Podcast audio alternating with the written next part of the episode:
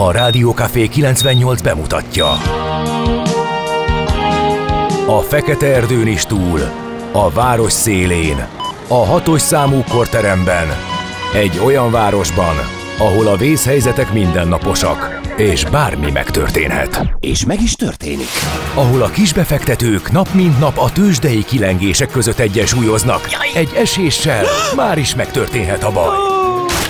Segítség! Csak négy doktoron múlik a biztos felépülés. Doktor urakat várják a négyes műtőben. Egy fáradt, de mindenre elszánt és profi csapat vigyáz az egészségre minden reggel. És kik ezek a kitartó szamaritánusok? Négy orvos, egy módszer és egy bögre kávé. Ács Gábor, Gede Balázs, Kantor Endre és Mihálovics András. A főorvosi szobából pedig Profit professzor adja helyes diagnózist. Humor, emberi sorsok, közönséges balesetek és profi megoldások. Néha sürgősségi, néha félig zárt osztály. A Gazdasági Muppet Show minden hétköznap reggel. Te is figyelj! Neked is írjuk a receptet! De miért? Ha nincs pénzed azért, ha megvan, akkor pedig azért. Millás reggeli. Egy kis kanállal minden reggel, és minden rendben lesz. A Millás reggeli főtámogatója a Schiller Flotta Kft. Schiller Flotta is rendtakár. A mobilitási megoldások szakértője a Schiller Autó tagja. Autók szeretettel. Jó reggelt kívánunk, drága hallgató közönség! Remélem nem stopperolta senki sem. 6 óra 31 perc van, amikor elkezdődik a Millás reggeli mai műsor folyama itt a Rádió Café 98.0-án és 2023. augusztus 3-át írunk, és a két műsorvezető közül az egyik mindenképpen Várkonyi Gábor, ebben egészen biztos vagyok. És a másikat kitalálhattátok magatoktól Nem, is. nem. Egy rendkívül jókedvű, energikus, az adást nagyon váró mielőtt. Igen. Igen. Olyan Ne bejelentkezés volt. De, hogy ne, már hogy ne, hát erről szól az egész adás. Ha be lett volna kapcsolva a mikrofon, mint egy másfél Mindenki perccel ezelőtt, kikapcsolta volna a rádiót, igen. nem, akkor nagyon várta volna, hogy na ezt hogy fogod lehozni ezt a három és fél órát így Na, ebben a hangulatban. Csak. Figyeljetek, tanuljatok. No, drága hallgatók, ne írogassunk Kántor Endrének a 0636-os 98 0 98 0 SMS, WhatsApp és Viber számra, mert Kántor Endre, mint hallható, éppen nincs közöttünk, Uh, és mire közöttünk lesz, addigra elévülnek ezek az üzenetek, viszont másról nyugodtan lehet írogatni. Miről írogattak a hallgatók? Megkérdezték például tőled, hogy tetszett a Depecs. Nekem tetszett, de megmondom őszintén, hogy egy olyan jó Tessék. beszélgetésben voltam benne, különböző Tessék. szakmabeli ismerősökkel, Tessék. hogy a Depes Mód koncertnek egy jelentős részét azzal töltöttem, hogy szakmáztunk. Ezzel együtt egyébként jó volt. Hát de mi, akkor érted? Most akkor minek Én- a gyöngyöt a disznók elé, Én érted? nem vagyok- Legközelebb Düranra menjél. A, Az majd le inkább. fog kötni. Igen? Igen, Tényleg? előbb mennék is inkább arra. Düranos vagy? Hát hogyha, de hát akkor inkább ahás. Ja, az is Aha. jó. Azt nem mertem még bevallani. Én bármikor vállalom, szerintem az AHA az egy, az egy alulértékelt zenekar, és mindenki ezt a És- nyálas szinti pop Igen, dolgot köti igen, vele és össze. azóta milyen durva, uh, durva zenéket adnak. Bizony, Mert hogy azóta is aktívak, bizony. és képzeld el, hogy én is uh, belemerültem a művészetükbe, és a Morten még szólózik is, és azok is mélyen elgondolkodtató, mélyen szántó, igazi csajozós. Már Ez- ha otthon éppen uh, Glitterman Spillert kortyolgatsz, ahhoz Jáva is ideális. Igen, igen, igen. De egyébként azért szeretném még hozzátenni, hogy egy nem az, hogy de, bocsánat, eleve rosszul kezdtem, szóval van a Spotify-on megtalálható módon egy instrumentál MTV-s másfél órás koncertjük, és ez fantasztikus. Igen? Fantasztikus. De az sem a szinti poppos tékon mis időkből. Ö, nem, az az, is egy, utána, szerintem nem? az egy ilyen néhány éves. Nem is Aha. instrumentál, bocsánat, egy, egy unplugged. Aha. Nagyon. Nagyon kemény. Tényleg Na. tudjuk ajánlani, ne lepődjünk meg, és ne visszolyogjunk, amikor szembe jön egy korai eh, aha után egy késői aha, mert lesz nagy csodálkozás. Hol késtek megint a parkolóra apróval való megtöltése folyt, kérdezi a hallgató. Miről beszélünk? Most mondtam, hogy 6 óra 31-kor már itt voltunk. Ezt- És nyilván, ha levonjuk a fő címet, meg mindent, akkor visszakeresem. Engem nem érdekel. Velem nem tudom, egyébként- fogok szórakozni. 6 óra 29 perc, 39 másodperckor megszólalt a nyitószignál. Igen. Még egyszer, 29 perc, 39 De a másodperc. parkolóra apróval történő megtöltése az azért nagyon vicces, mert amennyit itt parkolni kell, azt csak úgy lehet megoldani, hogy nagyon-nagyon sokat töltesz bele, és mindig egyel vagyok attól, hogy kiadja az egészet újra. Igen, tudom, És tudom. ezt rengetegszer eljátszottam, De nem szerda van, nem morogjál, légy szíves. Én, de és mikor morogtam én itt? Főleg, hogyha te vagy itt, Igen, nagyon helyes. a vadász meg az autós. Azt hittem, hogy csak a kántor űr ért a zenéhez. Uh, nem, az ács is, sajnos. Uh, de Te nem voltál soha egyszer- lemez gyűjtő, soha nem, nem érdekelt a zene ennyire? engem. Van nekem elég dolgom. Én díszjoké voltam lemezgyűjtemény nélkül. De tényleg. Az igen. Na, nézzük meg a, a Viberen, hát ha Gézu írt, ha nem írt, akkor nagyon meg leszek ijedve. Na azért, az Oppenheimer Dafke rózsaszínű inkben kell megnézni, írja Gézu. Uh, Miért? Hát, hát mert a Barbie, nem, nem hallottál az őrületről, hogy a Barbie filmhez nem. rózsaszínt kell venni? Soha nem tudtam ezeket a dolgokat komolyan menni. Úgy kell menni, Mhm. mm-hmm. őrítse Jó, már meg. úgy. Mondjuk előbb, előbb fogsz engem megtalálni az Oppenheimeren, mint a Barbie filmen. Még a gyermekeim sem tudtak rádumálni. Uh, nagyon rossz olvasata lenne annak, ha én Fel sem merül. feltűnnék a Barbie filmen, szerintem. Fel sem merül. Maci, ma ilyet képet vágsz, vagy bambát a selfiehez? Kérdezi a hallgató. Egyiket sem, mert mind a kettőt. Nekem ezek a természetes arcberendezkedéseim, amik a Nem. selfie láthatóak. Nem a, nem a morgós agresszív? Hát a hallgatók kedvéért vághatok egy olyat is. Eh, De az is a, az is a valóság. Ú, jaj, még egy Névnapokat. hibát majdnem elfelejtettem megköszönni. Képzeld el, hogy a múltkor úgy jártunk, hogy annyit beszéltünk a kántorra, hogy nem volt névnapköszöntő, és szerinted Valaha mi lett volt ilyen? Nem volt ilyen. De hát, szerinted mi lett belőle utána? De nem Mária A nap volt. fejünkre olvasták, hogy a boglárkákat nem köz. És azóta megy ez a mérkésük az adással. Na, gyorsan, névnaposok, tessék! Terka. Is. Bocsánat. Írja. Augustus. Benno. Kamélia Nikodémus. Lida. Mirtil. Harmadka. Lígia. És ma is van egy István nap a biztonság Igen, kedvéért. Minden nap István nap. De, Lassan. de hol a Mária nap? E, nincs Mária. Hermina van. Ő az a vezérnévnap. Ne, ne hagyjátok, hogy félrevezessünk benneteket. Isten éltesse a Herminákat. Nézzünk az események közül. E, ez kvázi egyfajta virtuális torta azoknak, akik ma ünneplik a születésnapjukat, hogy el tudjanak dicsekedni, hogy az ő születésnapjukon Kolumbusz Kristóf elindul Na. Huelvából. Igen. igen, bocsánat. Igen. Hogy nyugat felől jusson el Indiába, október 12-én kiköt a Balma szigeteken, felfedezi Amerikát, idézőjel. Na tessék. 1708-ban második Rákóczi Ferenc seregei vereséget szenvednek az osztrák császári haderőtől. Ez Trencsén volt az, mellett. amikor hazajöttek. Mert addig itt kurucoskodtunk, meg Fakolova, a Murza, Bécsvárát, ha megúszza, stb. Ment itt a kurucoskodás, azt hazarendelték a reguláris haderőt az osztrákok Trencsén mellett. Aztán ezt lett belőle. Szevasz! 1990 ben Gönc Árpádot az országgyűlés a Magyar Köztársaság elnökévé választja. Ha mindenki, mindez valakinek nem lenne elég, tehát hogy az ő születésnapján indult el Amerikát felfedezni Kolumbusz Kristóf, vagy az ő születésnapján e, kapott egy e, elég nagy pofont a kuruc sereg Trencsénnél az osztrák reguláris haderektől, vagy Gönc Árpádot pont az ő születésnapján ki- 1990-ben választották köztársasági elnöké, akkor lehet dicsekedni azzal, hogy kivel születtek egy napon az adott születésnaposok. Kárdonyi Gézával Na. 1863-ban, meghalt 1922-ben, magyar író, újságíró. Igen, uh, tallózzunk. Hát figyelj, um, mm, mm, mm, James Hetfield-el. Rögtön így a Hát közepe. így én tallózni szoktam, nem. Jó. szoktam mindegyiket felolvasni. Ráadásul James Hetfieldnek kerek születésnapja van. Amerikai gitárosról van szó, a Metallica front emberéről. Ő 1963-ban született, augusztus 3-án. 1935-ben Török Ferenc, kétszeres olimpiai bajnok, magyar öttusázó. Mekkora alakja ő a magyar öttusázásnak. Illetve Martin Sheen 5 évvel később amerikai színészként. Jaj, azt is, de imádom Martin Sint. A apokalipszis mostba, az a kiégett, izé, minden mindegy csávó megformálás, az feledhetetlen. Aztán Ryan Lochte, ha remélem jól ejtem, nyelvleckék Andrással, 1984-ben született augusztus 3-án amerikai úszó fenoménról van szó.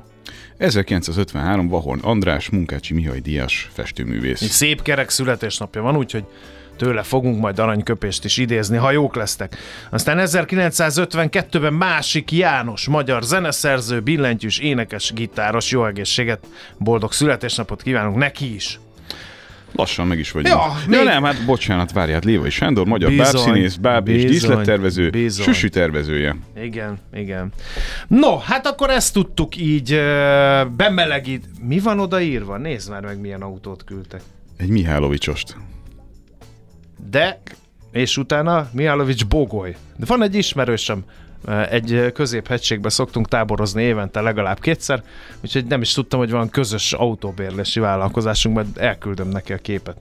No, hát azt hiszem, hogyha nem voltunk elég, hogy is mondjam, csak attraktívak a bejelentkezéskor, akkor majd most azok leszünk. Ne ijedjetek meg. Nyugodjon meg, nekik azt mondtuk, maguk az őrültek. Millás reggeli. Nézzük a lapszemlét. Mielőtt a hallgató reklamál, hogy miért nem nyomtam le Metallicát, a Rádió Caféban, hát hogy is mondjam, csak ö, nem túl változatos a kínálat, ami Metallica számokból van. A Kántor leszokott tölteni és beszokott tenni ilyeneket, de én nekem most erre se érkezésem, se időm, se kedvem nem volt. Mondhatnám, de nem így van, hanem nem gondoltam rá, nem egyszerűségem. Na nézzük inkább, mit írnak a, a lapok. Nálad mi van? 40-50 év a MÁV molatainak átlag életkora 1000-1500 milliárd forintos a lemaradás. Ez ugye annak kapcsán indult be, hogy az elmúlt hetekben azért sok különböző hírt hallottunk Igen, a MÁV kapcsán, igen. ami nem feltétlenül kedvező. Például, amikor ugye a előregedett 40-50 éves motorvonatból hirtelen feltör gejzírszerűen a hűtővíz, és sérüléseket okoz az ott tartózkodó Igen. utasoknak. Ez volt az egyik apropója annak, ami kapcsán úgy tűnik, hogy ismét hírbe került a MÁV, mert hogy egy olyan környezetben, ahol körülöttünk mindenki rengeteget költ arra, hogy a vasút korszerű legyen, nekünk itt elég nagy lemaradásunk van, sajnos, és hát felmerült az is, hogy valami fajta verseny nem tenne el jót egyébként egy olyan vállalatnak, ami hát nyilván egy ilyen kvázi monopól helyzetben nem feltétlenül érdekelt abba, hogy mm, ennél dinamikusabban mozogjon a piacon, hogy finoman fogalmazzak, de hogy ez pontosan hogyan lehetne kivitelezni, ez, ez szerintem megérne egy külön blokkot, vagy egy külön műsort, mert... Majd a Gábor, az Ács Gábor az egy ilyen szempontból pallérozott csávó, majd valami vasúti szakértőt leakasztunk. Nyilván egy Na. rettenetesen izgalmas téma, csak nekem mindig eszembe jut az, ahogy Irdatlan pénzekbe kerül. Meg ahogy ez Angliában történt, tehát ott is ugye a, a Thatcher kormányzat alatt azért liberalizáltak sok mindent ezzel kapcsolatosan is, és azt várták ettől, hogy lényegesen jobb színvonalú lesz a Igen. Szolgáltatás, aztán ugye pont az ellenkezője történt rövid úton, amivel nem azt mondom, hogy ez egy eleve rossz ötlet, a megvalósítás mikéntje az elég sokat számít abban, hogy a végén azt az eredményt kapjuk-e, amire vártunk. Te mit láttál, András? Én rekorddrágulás a kutakon írják több helyütt, de most a népszava elemzését emelném ki. 15 forinttal drágul a gázolaj, 5 forinttal a benzin, így egy hét alatt a személygépkocsik által is használt dízel ára egy, eh, 30 forinttal drágul, ekkora drágulásra még sose volt példa, írja a lap. Igaz, az ársapkás időszak alatt ettől nagyobb mértékben is növekedtek a piaci árak, de ezekkel az áremelésekkel az autósok nem szembesültek. A nemzetközi olajárak emelkedése miatt van ez, meg hogy gyengül a forint ezzel párhuzamosan, ezt mondta Grád Otto, a Magyar Ásványolaj Szövetség főtitkára. További jelentős olajár emelkedésre azonban már ő nem számít. Az OPEC elkövetkező áremelés célzó kínálat szűkítő lépései szeptemberben várhatók csupán, a forint árfolyamról nincs becslés, az árat az elkövetkező napok során Grád Otto szerint alapvetően mégiscsak a hazai pénz árfolyama határozza meg. A jelen állás szerint jövő év január 1 éve bruttó 41 forinttal emelkedik, ráadásul az üzemanyagok jövedéki adója, de ebbe most nem menjünk bele, erről már volt szó bőven. Viszont a portfólió vezető anyaga is ide ollózható. A kormány egységesítené a megújuló energiaforrások hálózati csatlakozási eljárását arra hivatkozva, hogy a befektetők szerint az elosztó hálózat üzemeltetők megközelítése jelenleg nem szabványosított, ami adminisztratív nehézséget okoz számukra, amikor különböző régiókban fektetnek be. A kormány hétvégén publikált tervei a naperőművekre eh, vonatkozik természetesen. Ja, hát erre szükség is volt. Igen. Görög kulturális minisztérium bejelentette, szeptembertől szabályozzák az aténi Akropolis látogatását, így a látogatók számát is, hogy csökkentsék a tömeges várakozást és zsúfoltságot a csúcsidőkben. Magyarul, Ráfér. hogyha az volt a terved, hogy elmész Aténba így nyár végén, és csak úgy belibbensz az Akropolisba, akkor ezt most gondold át. No, hát ö, van-e még, mert én meg itt közben már kifogytam a lőszerből. Van végtelen, Trump elleni eljárás, de az ugye jó, hoppá, ö, találtál? lövöldözést jelentettek a kapitólium épületéből. van ennek hírértéke? Ö, hát nem tudom, ez most jött itt nekem. Ja, ez fél tízkor, de azóta nem frissült, tegnap este fél tízkor. Na mindegy. Jó, akkor menjünk tovább, muzsikáljunk egyet, és utána jöjjünk a tőzsdei összefoglalóval. Hol zárt? Hol nyit? Mi a sztori? Mit mutat a csárt? Piacok, árfolyamok, forgalom a világ vezető parketjein és Budapesten. A rovat támogatója a hazai tőzsde gyorsan növekvő nemzetközi informatikai szolgáltatója, a Gloster Info kommunikáció nyerté. Nem volt valami jó napjuk a tőzsdéknek, tegnap szinte sehol sem a Bux is esett 0,23 század százalékkal, a vezető papírok pedig felemásan teljesítettek, mert hogy a Telekom MOL páros azért tartotta az indexet valamelyest, mert erősödni tudtak. 0,43 század százalékkal drágult a MOL részvény 2804 forintig, a Telekom pedig 0,24 százalékot erősödött, század százalékot erősödött, 424 forintig. Az OTP Richter páros viszont esegetett, az OTP 0,6%-ot 12.925 forintig, a Richter pedig 0,45 század százalékot 8895 forinton állt meg végül a gyógyszerpapír. Az x kategóriában hát nem volt olyan nagyon pörgős a nap, bár a nap részvényeiben volt kereskedés szemmel látható mértékben 0,2%-ot drágult a részvény, aztán a Gloster volt még itt érdékelhető forgalomban megkereskedve, ott 1% fölötti mínusz hozott össze a papír, és akkor mondok egy harmadik részvényt, az is egy napelemes, az AstraZan papírjai erősödtek fél százalék fölötti mértékben. Aztán, hát kérem szépen, az európai tőzsdéknél nem volt, mint említettem, jó a hangulat.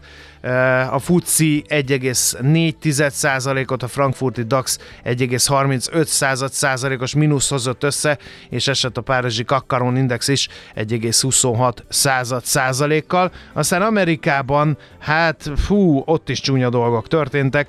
Eh, A Fitch leminősítés hatásaira fogják ezt az egészet. A Dow Jones 1 százalékkal került lejjebb, a Nasdaq eh, 2,2 százalékot veszített értékéből, és az S&P Index 1,4 százalékos mínusszal zárt. Utóbbira egyébként április óta nem volt példa, ez a legrosszabb teljesítmény.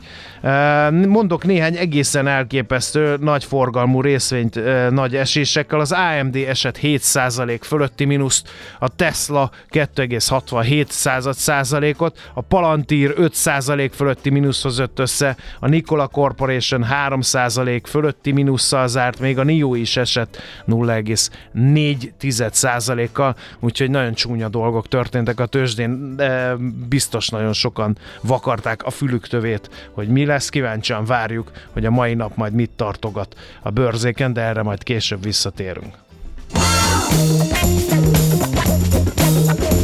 Tőzsdei helyzetkép hangzott el a Millás reggeliben.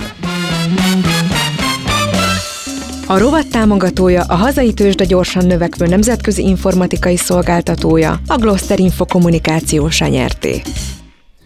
Nagyon feszített műsorrendben, már nem sokára mindjárt jönnek Czoller Andi hírei, valaki feszeget is az ajtót, Már nyílik is, már itt is királykék van. felöltőben megérkezett hozzánk a nem felöltő, akkor nem tudom micsoda.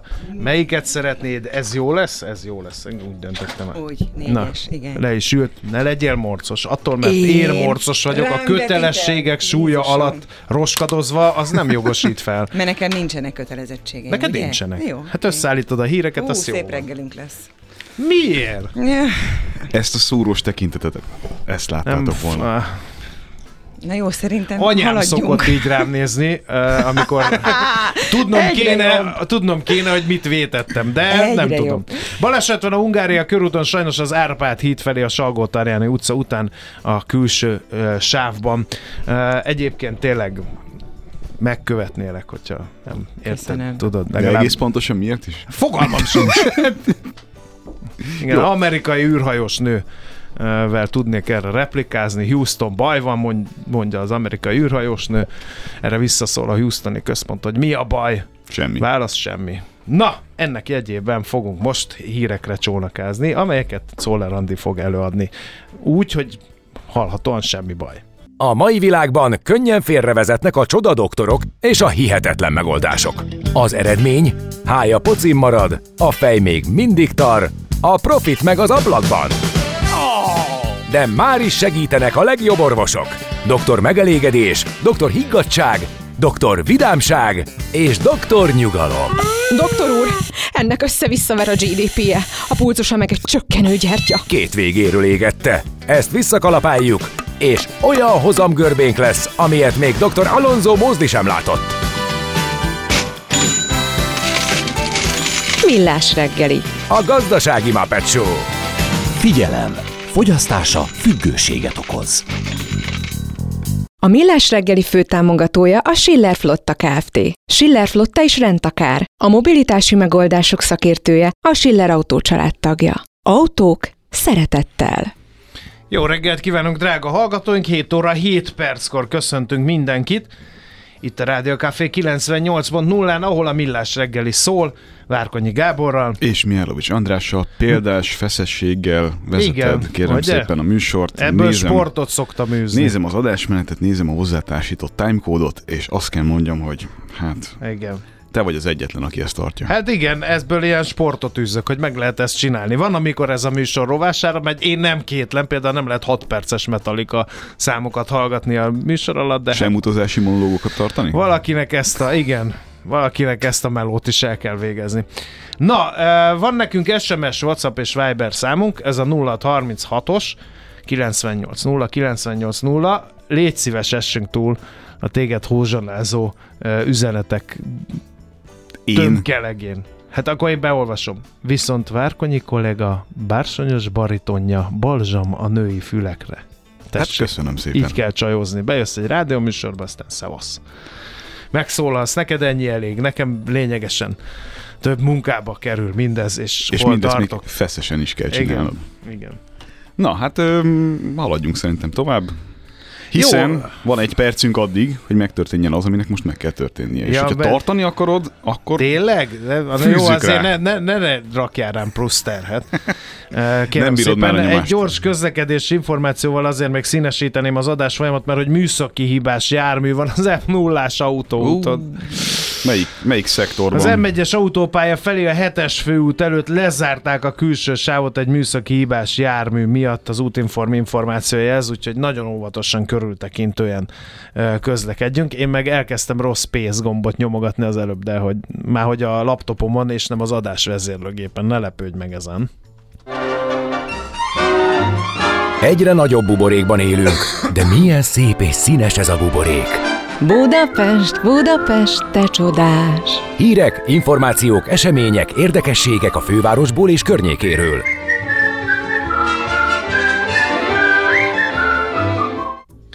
No, hát hírcsokrot szögezzünk. Egy hét múlva indul a Sziget, ezt azért gyorsan breakingként benyomtam itt a Budapest a rovatba, hogy akinek még nincs jegye, vagy tervezi, vagy nem tudom, akkor És te tervezed? nem. Mikor volt utoljára a szigeten? 1990 decemberében ismertem meg Dániel Zoltánt. tényleg, mikor? Galván Tivadar, aki akkor az autógyárban dolgozott, mutatta be nekem. Akkor még nem sejtettem, hogy rádió műsort fogok vezetni. Régen voltam kint, de ez nem amiatt van, hogy egyrészt zeneileg nem vagyok eléggé képzett Azért ahhoz, a, hogy a Prince csak meg volt, nem? nem volt Legalább meg. az. Nem volt Nem? meg. Nem. Ó, mit hagytál ki? Na mindegy, szóval ezért meg, hát nem tudom, a, egy helyre zsúfolódjunk össze, és szeressük egymást minél többen, jó sokan ö, feeling se, tehát én nem nagyon szeretem a Nem, nagy tömeget. nem vagy egy tömeg igen. alkat. Jó, hát én sem, én megyek Erdélybe autózni. Na, hát tessék. Az Na, éves elvonulásra. igen. Szóval eh, Budapest rovat, eh, a Sziget után eh, egyénieskedtünk, de azért vannak itt hírek. Például mit szólsz ahhoz, Hogy hogy kizárólagos lakossági parkolóhelyeket hoznak létre a második kerületben a zsúfoltság csökkentése érdekében. Az érintett területeken csak olyan engedéllyel lehet majd járművet elhelyezni, amelyet az ott lakók igényelhetnek, ezt a második kerületi polgármester írta a Facebook oldalán. Évek óta kezelhetetlenné vált többek közt a törökvész, vérhalom és pasarét környékének parkolási terheltsége. Aláírom, mind a három helyen elő szoktam fordulni, tényleg katasztrofális. Ez azért történt, mert az új fizetővezetek létrehozásával a terhelés egy része átterelődött az új övezet határával párhuzamos területekre, Rossi Gergely azt írja, az év elején a 12. Vez- kerület vezetésével közösen kezdeményeztünk, hogy a második kerületben e, elsőként bevezetésre kerüljenek az itt lakók érdekében fizetős parkolási övezeten kívül kizárólagos lakossági várakozó helyek. Táblákkal fogják ezeket majd jelölni, augusztus folyamán elkezdik kiépíteni, szeptember 1-től lép életbe majd az intézkedés. A polgármester kiemeli, hogy a területen továbbra is lesznek majd olyan várakozó helyek, amelyeken bárki leparkolhat. Egyébként a második kerületben lakók 2023. augusztus 7 és 31 között válthatják majd ki az engedélyeket. Egyébként ezek csak a kizárólagos várakozási helyeken történő parkolásra jogosítanak, a KRESZ szabályok alól nem adnak felmentést, és fizetős zónában sem lesznek majd használhatóak. A főváros egy nagy parkoló, tehát valamit csinálni kell. Van-e neked erre valami ideád, Hát Gábor? Mert Alapvetően ez szokott hogy- történni, hogyha, hogyha elkezdjük ki ö, szorítani ilyen értelemben, ugye mindig egyel kijebb az autókat, tehát valahova menni fognak, valaki be fog járni autóval, valahol le fogja tenni az autóját, és valahol ez érdek ö, sérelmet fog okozni azoknak, akik ott laknak. Én például a saját példámat hozzam, a, Városligetnél laktam nagyon sokáig, és ott ugye tipikusan olyan deponálási lehetősége volt az ingázók autóinak, amivel ugye lehetetlen volt a parkolása az utcákban. Tehát ott a Tököli út és környéke, ott a Liget és, és mondjuk a a Népstadion közötti rész az tipikusan erre volt uh-huh. felhasználva, aztán abban a pillanatban, hogy ugye változott a helyzet, és ott is fizetni kellett, hirtelen mindig volt parkolóhely.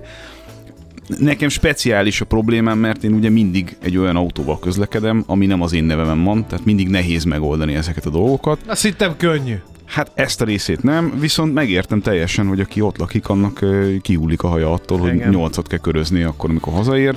Pláne, hogyha ilyen belvárostól azért viszonylag távolabb eső, Igen. mégiscsak zöldövezeti helyen vagyunk, csak ugye ez alapvetően nem oldja meg azt a problémát, hogyha azt szeretnénk elérni, hogy előbb-utóbb mondjuk tömegközlekedésre váltsanak azok a város határánál, akik ingáznak, akkor kell az elérhető, biztonságos, Ja. megfelelő helyet biztosító P plusz R parkoló, Igen. mert így ezekkel mindig az az érzésem, hogy megint egyel arrébb toljuk Igen, a problémát. igen, igen. Na, gyors témaváltás és szomorú téma. Ugye beszéltünk korábban, hogy a Mamutban elég sokan vetnek véget az életüknek. Most a bevásárlók központ is lépett. A közelmúltbeli események fényében szakértői csoportot állítottak fel, pszichológus, viselkedéskutató és építészek részvételével, hogy vannak-e további intézkedések, amelyeket bevezethetnek a hasonló esetek elkerülése érdekében. Azután adtak ki eh, tájékoztatást, hogy megint csak a második kerületi polgármester egyeztetés kezdeményezett, eh, hogy biztonságosabbá tegyék a bevásárló központot. Fizikai változások mindenképpen lesznek, együttműködnek egy lelki segélyszolgálattal a bevásárló központban, hogy helyszíni lelki tanácsadást is esetleg De mi biztosítanak. a, mi a fizikai változás? Hát lehet, hogy megmagasítják a korlátot. Nem tudom, hát nem részletezi Ugye mind, mindent el, elraktak már a felső emeletről. Oda járok egyébként edzeni, és ott régen ugye voltak padok, meg voltak különböző tárgyak elhelyezve, ott egyébként ott úgy üldögéltek is az emberek, meg beszélgettek is egymással, és az egész felső szint gyakorlatilag ugye ki van pakolva, hogy ne is tudjál semmit tenni nagyjából, ami rendben is van, de hogy ezen túl kifeszítenek egy hálót? Vagy... Nem tudom, nem tudom. Én is kíváncsi leszek, de valamit kell tenni, mert, mert uh, elég gyakori ezek a szomorú események arra felé.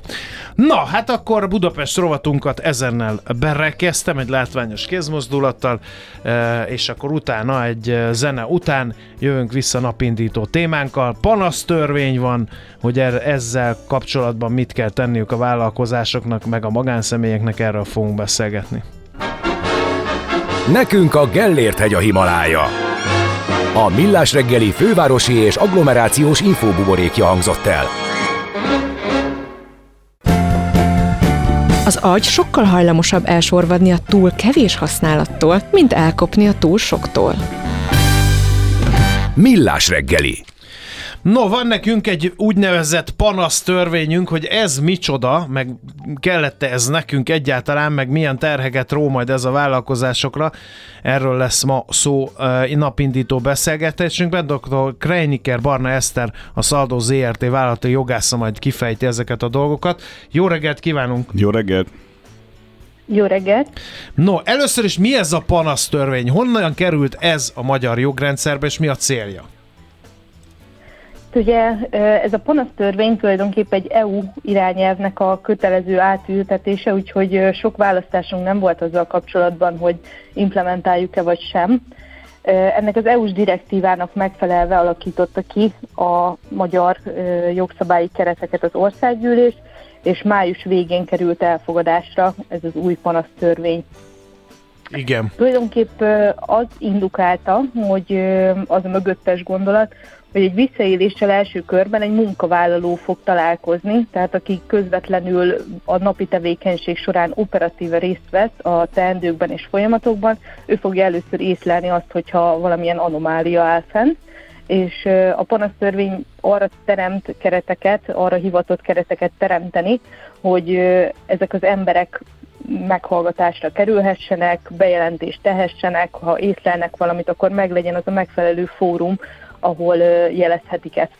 Tehát akkor az elsősorban munkavállalóknak kedvez, vagy a munkavállalók? Igen, els, els, Ö, elsősorban igen a foglalkoztatottak számára ö, szeretnének, vagy szeret, Tehát ez nem az ügyfeleknek szól, ott megvan a fogyasztóvédelmi törvény, és, és ezeket kell ez, ezek, ezt a kérdést rendezi, de ha a munkavállalók elégedetlenek, akkor jelenleg nincs olyan fórum, amivel ők visszaéléseket vagy problémákat, anomáliákat jelezhetnek. Ezt kezelni a panasztörvény. Mi a különbség e között, és mondjuk a sokat emlegetett whistleblowing jelenség között? Tehát, hogy ez a kettő, ez kicsit kéz a kézben jár, vagy ez teljesen más jellegű problémákat próbál megoldani? A kettő kéz a kézben jár, tehát tulajdonképpen a, a whistleblowing jelenség az, aminek most kereteket teremtettek itt Magyarországon. Ugye angol száz területen ennek régebben nyúló hagyományai vannak, nagyon jól is működik, kialakult kultúrája van, és egy kicsit most ez az irányvonal került be mozásra ide. Ez azt védi, aki bejelent? Alapvetően? Tehát ez, ez lenne a célja a dolognak, hogy, hogy, ne merjünk, vagy ne féljünk attól, hogy adott esetben visszaéléseket jelentsünk egy cégen belül? Így van, a, a jogszabály ö, nagyon komolyan ö, tehát nagyon komoly védelmet biztosít azok számára, akik bejelentéssel élnek. Lehetőség van arra akár, hogy névtelenül tegyenek bejelentést, bár ehhez kapcsol egy egy olyan mentesítést, hogy azokat a bejelentéseket, ahol azonosíthatatlan a bejelentő nem feltétlenül kell kivizsgálni a cégnek, de hogyha valaki névvel ö, vállalja azt, hogy ő bizony észlelt egy ö, visszaélést, és bejelentést tesz, akkor az ő személyét nem érheti emiatt hátrányos következmény. Hát erre azért sok nagyon kreatív megoldás vagyok van, én. Nem? nem értek ehhez, de, de nagyon szkeptikus vagyok. Ki az, aki felnyomja a saját munkaadóját valami miatt, abban bízva, hogy majd biztos soha semmilyen retorzió nem éri, illetőleg ezt nagyon nehéz lesz bizonyítani, hogy, hogy, hogy nem érte, hogy retorzió. nem érte retorzió. Másrészt azért rögtön fölsejlik a rossz indulat lehetősége is ebben a dologban. Tehát, hogy hogyan lehet ezeket a dolgokat egy picit finom hangolni, mert ezért ez visszaélésre adhat okot mind a két oldalon egyébként. így van mind a két oldalon, tehát hogyha valaki rossz hiszeműen tesz bejelentést, vagy ugyanazt a dolgot jelenti be több alkalommal, illetve nyilvánvalóan kiderül, hogy alaptalan az általa tett bejelentés, akkor a bejelentővel szemben lehet szankciókat alkalmazni, viszont abban az esetben, hogyha bejelentést tesz, és megállja a helyét a bejelentésnek a tartalma, akkor egy jogi védelem uh-huh. illeti meg a bejelentőt, és annak a bizonyítása, hogy a hátrányos következmény vele szemben nem amiatt került alkalmazásra, mert egy bejelentést tett, a foglalkoztatónál. Tehát a munkáltatónak kell megvédenie magát, hogy én mondjuk azért bocsátottam el ezt a munkavállalót, mert alkalmatlan volt a feladatára, és nem azért bocsátottam el, mert mondjuk kinyitotta a száját, és egy észre bejelentés. És akkor neki kell bizonyítani, hogy nem azért nem kapott három éve fizetésemelést, mert két és fél évvel ezelőtt eh, beköpte a vezért, hanem azért, mert hogy nem végezte rendesen a munkáját. Értjük. No, a, a cégekre Eh, ez milyen eh, terheket fog róni? Megvannak-e a szabályok, hogy ezt az egész rendszert hogy kéne működtetni? Kiknek? Tehát nekem egy mikrovállalkozásnak kell-e valamiféle platformot működtetnem azért, hogy mondjuk a kollégám Ács Gábor befújhassa Gede Balást, hogy miket művel ő a marketing tevékenység örve alatt? Hát bizonyos létszám felett ugye kötelező, ez az 50 fős álomhatár, hogyha ezt eléri egy vállalkozás, akkor tevékenységre való tekintet nélkül létesítenie kell ilyen rendszert, viszont vannak olyan kockázatos tevékenységek, mint például a pénzmosási törvény hatája alá első tevékenységek, és ide tartozik a könyvelés, adótanácsadás, ingatlan forgalmazással kapcsolatos tevékenység, könyvvizsgálat, stb akiknek létszámra való tekintet nélkül létesítenie kell ilyen rendszert. Itt egy-két fős mikrovállalkozásokról is beszélhetünk akár, akinek ugyanúgy biztosítania kell azt, hogy az általa uh, ellátott ügyfelek, vagy a nála dolgozó egy-két alkalmazott, az bejelentést tehessen. Uh-huh. Ez hogy Ugye, működik? Tehát van egy, van egy deklarált ember, akinél ezt meg lehet tenni, vagy kell csinálni egy kartondobozt, ami amibe bele lehet dobni egy cetlin a, a, a formanyomtatványt, vagy nem, nem értem a technikáját. És ezt az egészet ki ellenőrzi? Is is, tehát vagy egy dedikált belső szervezetből kijelölt ember az, aki fogadja ezeket a bejelentéseket, viszont egy nagyon kis szervezet esetén nehezen biztosítható az, hogy ez a dedikált ember pártatlanul ki tudja vizsgálni, ugye azt, ami hozzá beérkezik, mert ez egy nagyon fontos követelmény, hogy úgy kell eljárni a vizsgálat során, hogy befolyástól mentesen ö, megállapításra kerülhessen a, a probléma, hogyha tényleg fennáll. Így ha, ha egy nagyobb szervezetről van szó, akkor célszerű egy külön szervezeti egységet, akár több személyből álló ö, csoportot kijelölni arra, hogy vizsgálják ezeket a bejelentéseket, kis cégeknél pedig kénytelen kelletlen, de valószínűleg ki kell szervezniük, hogy tudják biztosítani a pártatlanságot. Uh-huh és a jogszabály indoklásában egyébként valóban nevesítve van kifejezetten a panasz doboz kihelyezése, Na, tehát tessék. nem feltétlenül kell egy internetes felületet, vagy egy, vagy egy külön weboldalt, vagy honlapot létrehozni, hogyha eddig nem volt. Elképzelhető az is, hogy egy panaszdoboz kerül kihelyezésre, viszont azt úgy kell elhelyezni, hogy bejelentést tehessen bárki, tehát hogy hozzáférhetővé kell tenni, nem lehet eldugni a szekrény aljára. Jó, akkor ide teszem a stúdióba. Na, a következő kérdés Kérdezi az az... a hallgató, igen. bocsánat, csak hát annyira aktuális is egyébként, tehát Nagyon magától is értetődik, hogy kötelező tájékoztatni a kollégákat a panasztörvényről. Igen, tehát a, amennyiben a hatája alá esik egy foglalkoztató, és meg kell teremtenie a kereteket, akkor jeleznie kell ezt a munkavállalók felé, hogy ha észlelnek egy bejelentést, akkor ezt milyen fórumon tehetik meg. Uh-huh. Uh, nagyon sok az áthallás a GDPR-ral kapcsolatban, de uh, közben én azt is látom, hogy a GDPR-nak hatása lehet erre az egészre, hiszen érzékeny személyes adatokkal kell uh, fellépni egy érzékeny területen. Itt össze kell hangolni a, egy cégnél a GDPR szabályozást ezzel a panasztörvény szabályozással? Igen, ez nagyon fontos. szerintem sok esetben a cégek 2018-ban eleget tettek a GDPR által támasztott követelményeknek, és azt látom, hogy sok helyen gondozatlan ez a terület, viszont most az új panasztörvény kapcsán mindenképpen elő kell venni, és le kell porolni azokat a szabályzatokat, amik akkor kialakításra kerültek, a tájékoztatókat ki kell egészíteni, illetve ugye amennyiben panaszbejelentés érkezik, ott az eljárás során a bejelentő személyazonosságát azt védeni kell, és ennek a kereteit is meg kell teremteni, hogy biztosításra uh-huh. kerülhessen a bejelentő Jogászként, jogászként lát abban rációt, hogy ö, miért van az beletéve, hogyha valaki anonim, a beje, anonim kíván maradni, akkor azt nem kötelező kivizsgálni, hiszen az megint csak egy plusz védelmet ad a bejelentőnek. Igaz, ahogy tanult kollégám rámutatott, ez aztán lehet, hogy még több visszaélésre adna okot, mert akkor boldog-boldogtalan anonim módon mondva csinált dolgokat is bejelenthetne.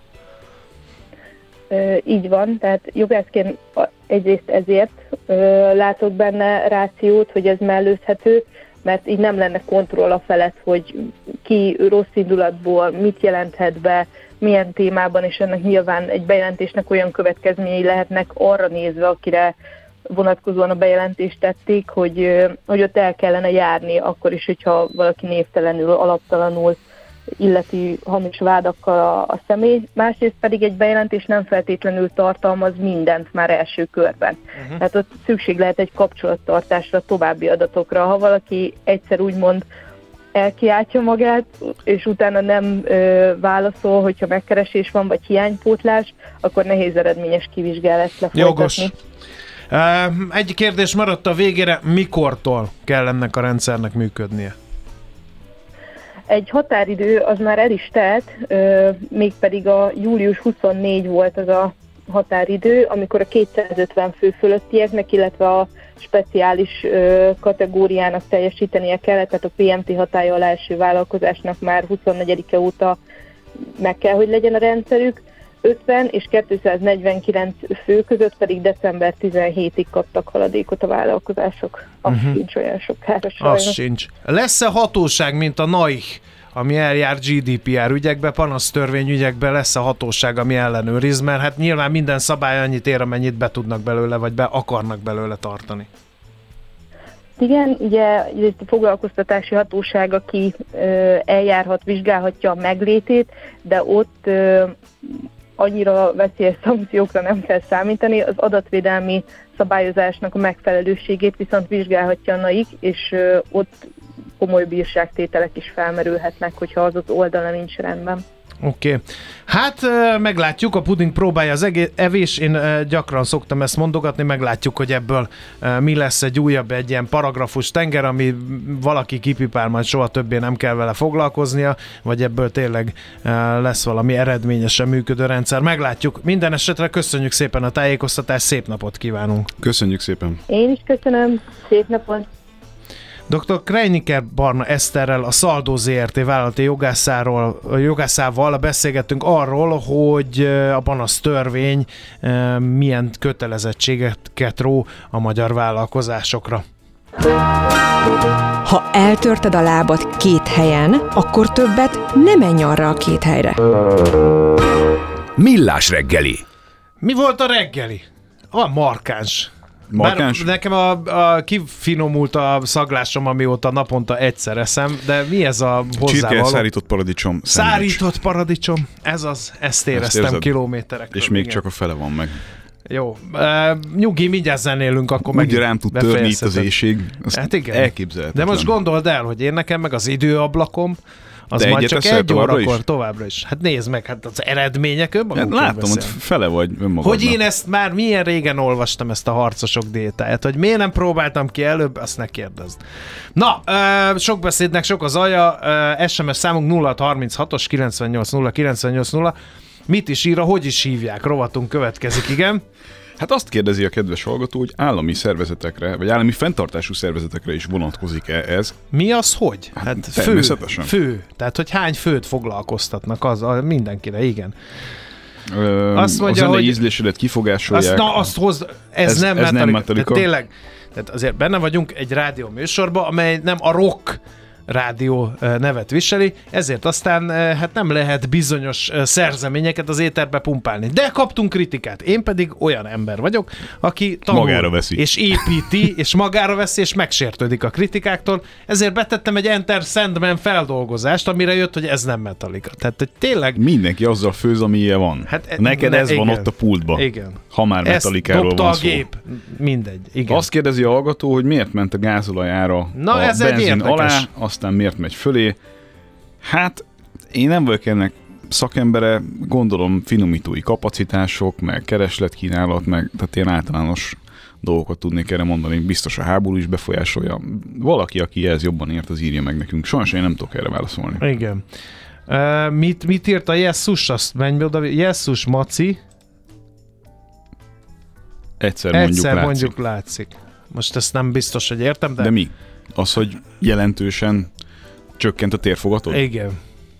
Most um, jön majd a fellépési szezon, Egy szép szál szikár és azon, ember azon gondolkodom, hogy csak, csak izomtömeget ne veszítsek. Mindjárt csinálunk selfit.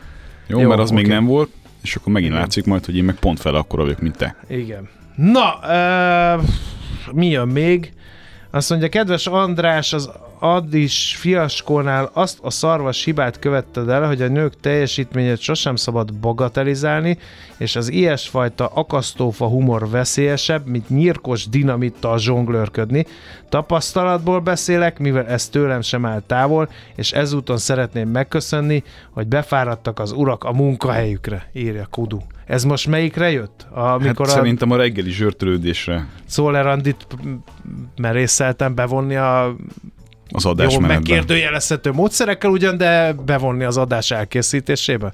És Ez azóta az. is érződik egy, egy enyhe feszültség közöttetek. Be, azt hagyjám, de ugye még egy kulisszatitkot el kell mondanunk, hogy ugye berontott ide, és álljak le! Szemrehányóan megkérdezte, mert elkezdett híreket küldözgetni, támogatván nagyon helyesen egyébként az adásmenetünket és az én szerkesztői tevékenységemet. És te közölted, hogy ne. Nem, Ne. én nem mondtam ilyet. Semmiképpen se álljon le. Ja, igen, igen, hát az egyetlen helyes választ adtam erre a kérdésre. Na, e, muzsikáljunk egyet, aztán jön heti alapozónk, amelyben Vojtekről, a hősről lesz szó. Hogy ki ez a Vojtek? Hát ezt majd megtudhatjátok hamarosan, egy nagyon érdekes sztori. Megfelelő alapozás nélkül semmit nem lehet jól megépíteni. Kerüld el az alaptalan döntéseket. Ne építs ferde pénztornyot. Támogasd meg tudásodat a Millás reggeli heti alapozójával. No kérem, akkor heti alapozó rovatunkban e, erről a bizonyos Vojtekről, a hősről fogunk beszélgetni, legalábbis ezt állítottam. Tunkli Dani az Akkord alapkezelő befektetési igazgatója, majd kifejti, hogy pontosan miről van szó. Szerbusz, jó reggelt kívánunk! Jó reggelt. Köszöntöm a hallgatókat. Nagyon kedves, hogy hogy le akartad passzolni nekem a, a, a sztorit, eh, mert én erről már olvastam zsenge ifjúkoromban, eh, erről a Vojtekről, eh, és majd bizonyos áthallások lesznek is a sztoriban, de hát mégsem venném el a kenyeredet, úgyhogy ki ez a Vojtek, és hogy kerül bele a heti alapozó? Főleg úgy, hogy közben itt SMS-be a létező legváltozatosabb megoldások jönnek erre a, feladványra, tehát doppergés és Valaki Jaruzelszkire trippel, és azt arra, Trippel? hogy én, igen, és arra, hogy, hogy én rosszul mondtam a Vojteket, és az nem Vojtek, hanem Vojcsek. például. De van itt még más egyéb megfejtés is, úgyhogy majd a végén elmondjuk. Ha, hadd halljuk, hogy miről van szó. Igen, azt, azt gondoltam, hogy ilyen háborús történetekben nehéz téged megfogni, és hát most se sikerült. Igazándiból a, a történetet nagyjából egy évvel ezelőttől indítanám, hogy Edinburgh utcáin sétáltam a családdal, és akkor találkoztam szembe Wojtek katonaszobával. Ez önmagában nem annyira nagy dolog, hiszen azért, hogyha belegondoltak, a skótok, az angol gyarmatok minden részén szolgáltak, és általában az első sorban, úgyhogy Edinburgh tele van hős katonák szobraival. Wojtekben az a különleges, hogy ő se nem skót, se nem ember, csak, csak egy nemzeti hős, ugyanis Wojtek egy medve volt, aki a második lengyel hadtestben szolgált a második világháború során.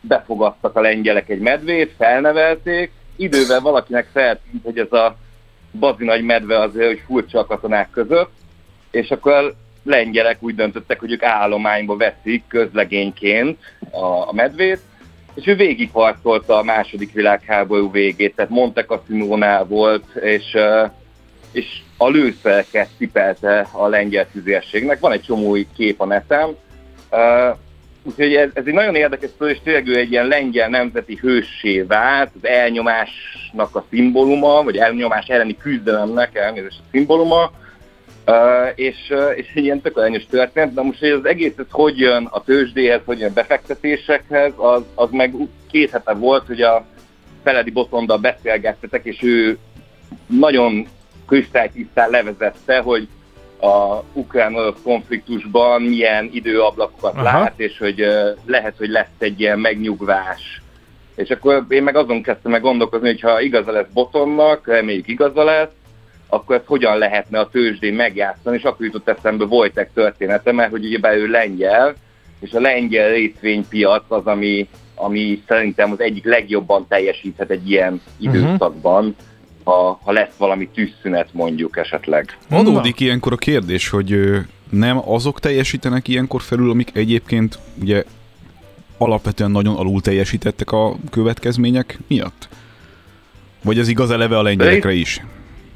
Ez, ez alapvetően igaz az lengyelekre olyan szempontból, hogyha megnézed, hogy a 20-21 novemberi csúcsától a háború, tehát a, a, még amikor az oroszok felálltak a határ mentén, önmagában 16%-ot esett a lengyel piac, majd a háború kirobbanása napján 11%-ot, tehát itt volt érdemi hír, előtte is már állta a piac a, az orosz agressziót, az tény, hogy a idei évben nagyjából 23%-ot ment Lotyiban a lengyel tőzsde, és 30%-ot euróban, tehát valamennyire már így a háború megelőző szintre jött vissza az index. Hát jó, Viszont de akkor meg az ilyenkor, ilyenkor megint felmerül a kérdés, hogy oké, okay, akkor ezt most megkereskedte valaki, zsebre tette a profitot, de akkor meddig tartsa? Mert hát akkor Így gyakorlatilag van. a háború előtti szintre, szinten van a lengyel tőzsde. Illetve mi lesz akkor, hogyha nem a reményeink szerint alakul a dolog, és még véresebb, még tovább elhúzódó és még súlyosabb konfliktus lesz? Igen, ez pontosan így van. Uh, nyilván, hogyha eszkalálódik a helyzet, tehát hogyha valaki nagy piros gombokat nyomkod, akkor, akkor minden esni fog, ez nem kérdés, tehát egy ilyen uh, fekete hattyú esemény abszolút lehetséges. Viszont ez nem következik be, és csak ez a jelenlegi szinten marad a háború, vagy egy, egy enyhülés látszik, akkor szerintem a lengyel index egy jó uh, pozíció lehet. A, az, hogy meg most ennyit emelkedett, az meg szerintem főleg annak köszönhető, hogy miközben van a háború, a lengyel részvénypiacon szereplő tőzsdei cégek eredménye folyamatosan javul, és egyre jobb és jobb eredményeket ad. Tehát egyszerűen alánk jöttek a, a, az eredmények, a profitok, és, és ez például, hogyha megnézitek a lengyel piac árazását hosszú távon, akkor ez nagyon jól mutatja, hogy mi általában ezt a ciklikusan kiigazított PI mutatót nézzük az indexeknél, és annak az értéke azért egy ilyen évtizedes uh, alacsony szinten van még mindig. Igen. Na figyelj, viszont... még egy érdekes felvetés. Ugye a, az ukránok, ugye, hát ők voltak uh, egy országban is a lengyelekkel egy időben a történelemben, és hát elég sok menekült ment Lengyelországba élni és dolgozni is. Ennek lehet egy pozitív hozadéka, mert hogy ott élnek és többlet keresletet jelentenek, ne Isten vállalkozásokat alapítanak, amik sikeresek is lehetnek akár, de lehet negatívot is, hogy ezt a rengeteg menekültet bizony az országnak el kell látnia, ami plusz gazdasági erőt igényel, és ez, ez meg lehet egy ilyen visszahúzó erő is. Tehát, hogy ez a, ez a menekült kérdés, ez milyen irányba taszajtat a lengyel gazdaság szekerén, hogy látod? Hát egyrészt szerintem azt, hogy önmagában vannak olyan emberek, akik eh, képesek és hajlandók is dolgozni, az, az fantasztikus. Tehát szerintem ez, ez mindenképpen a jelenlegi gazdasági ciklusban ez egy, ez egy pozitív dolog, de az Economistnak volt pont most egy ilyen uh, csátja felmérése, hogy uh, hány új ukránok által tulajdonolt uh, üzletet vagy vállalkozást indítottak uh, Lengyelországba, és látszik, hogy nagyon felfutott a szám. Tehát szerintem az, hogy egyébként olyan embereket fogadtak be a lengyelek többségébe, akiknek tényleg normális uh, munkájuk van, akik hozzátesznek a gazdasághoz, az, azért összességében mindenképpen pozitív. nyilván az kérdés, hogyha enyhül a háború esetleg, akkor ezeknek hány százaléka szeretne majd visszamenni. Most a Bloomberg egyik felmérése szerint jelenleg ilyen 60 százalékuk az, aki azt mondaná, hogy ő inkább visszamenne. Ez Meglátjuk. meglepően magas, Ez- mert általában azért nem ezeket lehetett olvasni, hanem ennél jóval-jóval alacsonyabb arányokról volt szó a legtöbb ilyen megkérdezés alapján. Vagy ez most ki- Igen, kifejezetten csak a lengyelekre vonatkozik? Mármint a Lengyelországban lévőkre vonatkozik. Ez a Lengyelországban élő ukránokra. A lengyel állam egyébként nagyon sok olyan ilyen ösztönzőt adott az ukránoknak, amivel könnyebben tudnak mondjuk vállalkozást indítani. Tehát, hogy megkönnyítették a, a tehát nem mint olyan jogokat kvázi vállalkozás indításához, mint ami mondjuk a lengyeleknek van Lengyelországban. Uh-huh. Nem kell kvázi, mint külföldi állampolgárként uh, indítaniuk.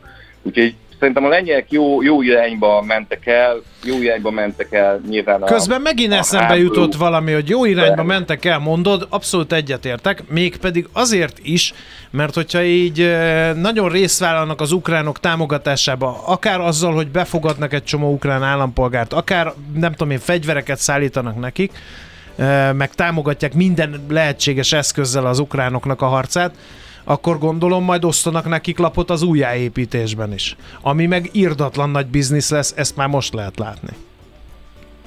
E- Ebben teljesen igazad van. Nyilván az is egyébként egy ilyen szempont, eh, már beszélgettünk pár hónapja, hogy a, hadipar felpörgése, amit azért Lengyelországban nagyon látunk, az ilyen multiplikáló hatása van a gazdaságra, tehát nem a tehát egy elköltött egység az mondjuk 1,7 egységnyi GDP-t termelt, tehát ez is látszik a lengyeleknél, ugyebár odaadták egy csomó fegyvert az ukránoknak, azokat pótolni kell, korszerű fegyvereket kapnak, és igen, amit mondtál, hogy azért valószínűleg, ha egyszer béke lesz, akkor az újjáépítésben és a lengyel vállalatoknak azért valószínűleg erős szerepe lesz.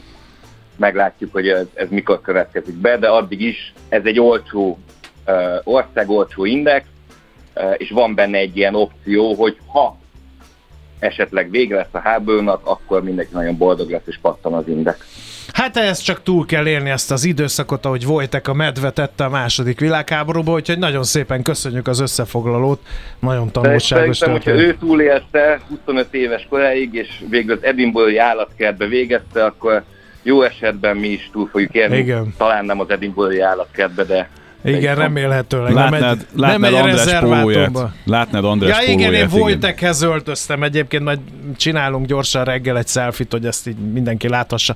Köszönjük szépen, Dani, az összefoglalót, megint klassz sztori volt, és érdekes Köszönjük. jelenségre hívtad fel a figyelmet. Szép napot, jó munkát! sziasztok! Szerbusz! Tunkli Danival beszélgettünk, ő az Akkord alapkezelő befektetési igazgatója.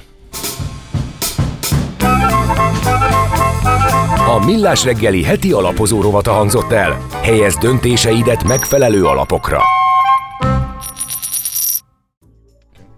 No, akkor most uh, direkt uh, csinálják nekem itt a fesztivált a fiúk, nem lányok, uh, mert hogy nyilván összecserélték az összes mikrofont, hogy nehogy véletlenül uh, jól tudjak, de már megoldottam ezt Nagyon is. ügyes Sziasztok, vagy. hello! Jó reggel. Uh, jönnek a hírek Czoller Randival, uh, nagyon szépen köszönöm a hozzám való szívjóságodat. Nagyon Nem szívesen. győzök eléggé hálásnak lenni. Szikráznak a pillantások köztetek. De mitől kaptál, Tapintható a Gyilkos. mitől Tapintható. kaptál Vojtek sztoria alatt mosolygó görcsöt? Nem, csak úgy Rád nézett, Úgy mint, mint lenyűgöző egy rakás szerencsétlenség. Lenyűgöző a tudással. Szívesen mesélek neked a Monte Cassinoi csatáról kávészünetben, Jó. amíg a Várkonyi a futó műrovatot falazza itt egyedül. Kimegyek és elmesél. Oké. Okay. Na jó, de most nem ennek van itt az ideje, hanem a híreknek Czoller Andi tolmácsolásában.